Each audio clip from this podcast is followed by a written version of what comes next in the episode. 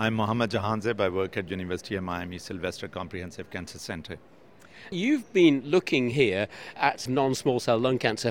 What was the big challenge you decided needed to be looked at here and that you've been investigating with this retrospective review? Basically, when we do clinical trials prospectively, a lot of the real world patients are excluded due to their other conditions, other comorbid conditions, due to very strict criteria of not having spread to the brain, for example, which is very common in this disease. So we thought it was really important to go to a database repository where a lot of the records are stored for these patients and do a deep dive on those patients on the subset that's positive for ALK. Now, this is, of course, because you were looking specifically at ALK inhibition and its use in those patients who can have it appropriately prescribed. Yes, so this is a very specific subset of adenocarcinoma variety of lung cancer.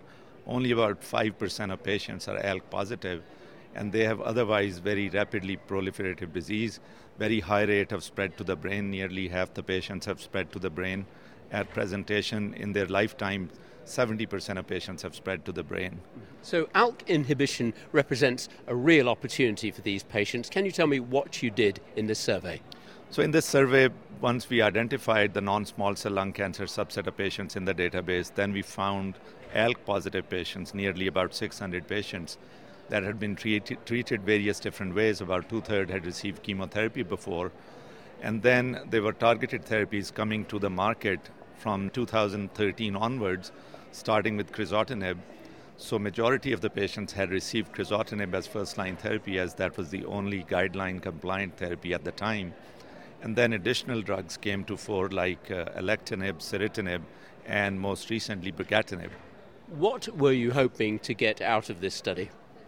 We wanted to first of all see uh, patterns of treatment, and most importantly, we wanted to see do these patients do as well as the patients on clinical trials?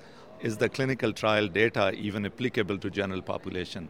And we were delighted to find out that actually it does. Their median progression free survival was in the same ballpark as we see in clinical trials, and they did just about the same. The only couple of differences were that uh, in our database we found they were a little older, showing an age discrimination bias perhaps in clinical trial entry criteria, even though it's not explicitly stated. But once you el- eliminate comorbidities, you select younger patients. And then we've also found out that their preponderance of smoking was a little higher in the real world than clinical trial data would reflect. Mm. So, could you run me through exactly what the data were in approximate terms? And approximately nearly 600 patients were identified, and uh, nearly uh, two thirds had received chemotherapy before, and nearly uh, three fourths had received crizotinib as their first line therapy. And then there was a vanishingly small number as you came from prior era to recent era with these compounds, alectinib, ceritinib, brigatinib, respectively, such that with brigatinib we only had four patients in the database, so no further sub-analysis is possible until we go back uh, and do this again in the future when there are more brigatinib patients in the database. And the response data approximately were what? The response data to these drugs uh, are anywhere between uh, 40 to 60 percent response rate, depending on the line of therapy that you are talking about. So these are very effective drugs. Uh, and they, the newer molecules like alectinib and brigatinib penetrate central nervous system, so you don't have to do whole brain irradiation, which is a major, major advance in treatment of this subset of patients because whole brain irradiation causes neuropsychiatric problems two, three years down the road, which previously was not a problem and average survival was 10 months. Now that these patients live nearly five years, it's a huge problem. So we try to avoid whole brain irradiation at all costs. And in ballpark figures, what sorts of median progression free survival and overall survivals were you finding? Well, in this uh, database, uh, it was about eight months. Uh, previous studies have shown in second line after crizotinib failure survivals of uh, six to nine months, so it uh, jibes with that.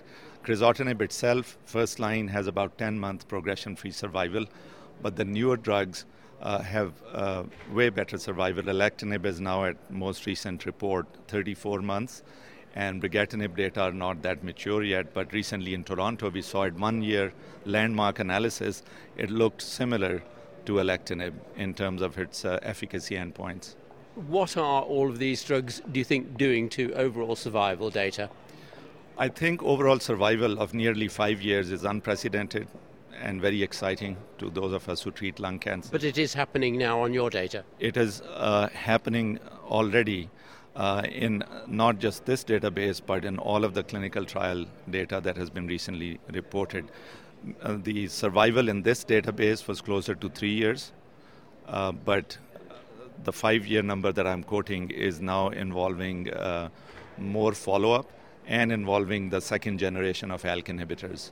What might be the indications for using crizotinib and what might be the indications for using some of the other ALK inhibitors?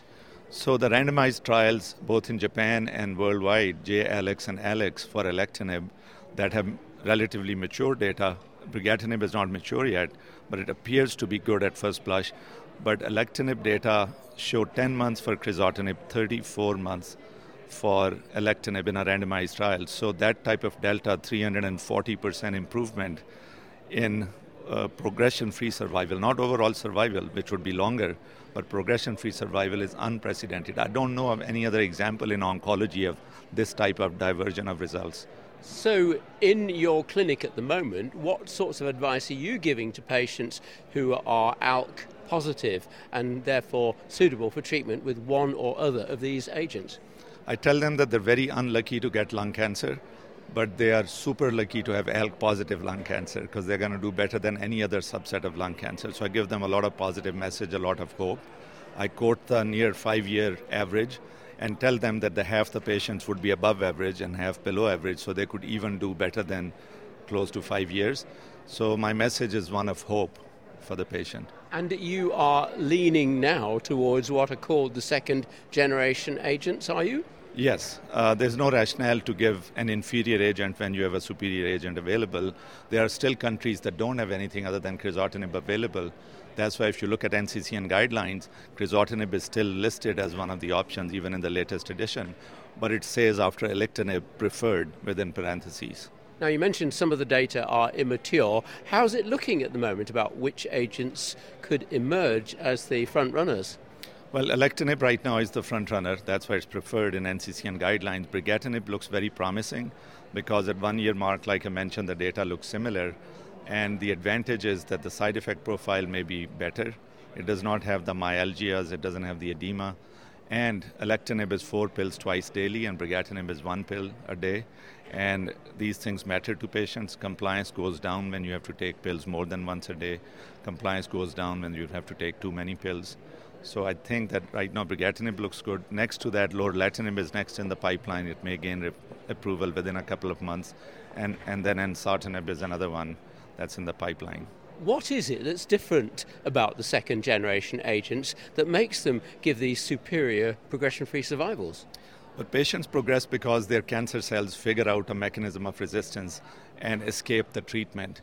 So, treatments that cover more escape routes cause longer progression free survival. For example, there's a mutation G1202R that's particularly problematic, and brigatinib covers it at its full dose of 180 milligrams. Other ALK inhibitors that are currently available do not cover it. Lorlatinib covers it also, but it's not available yet.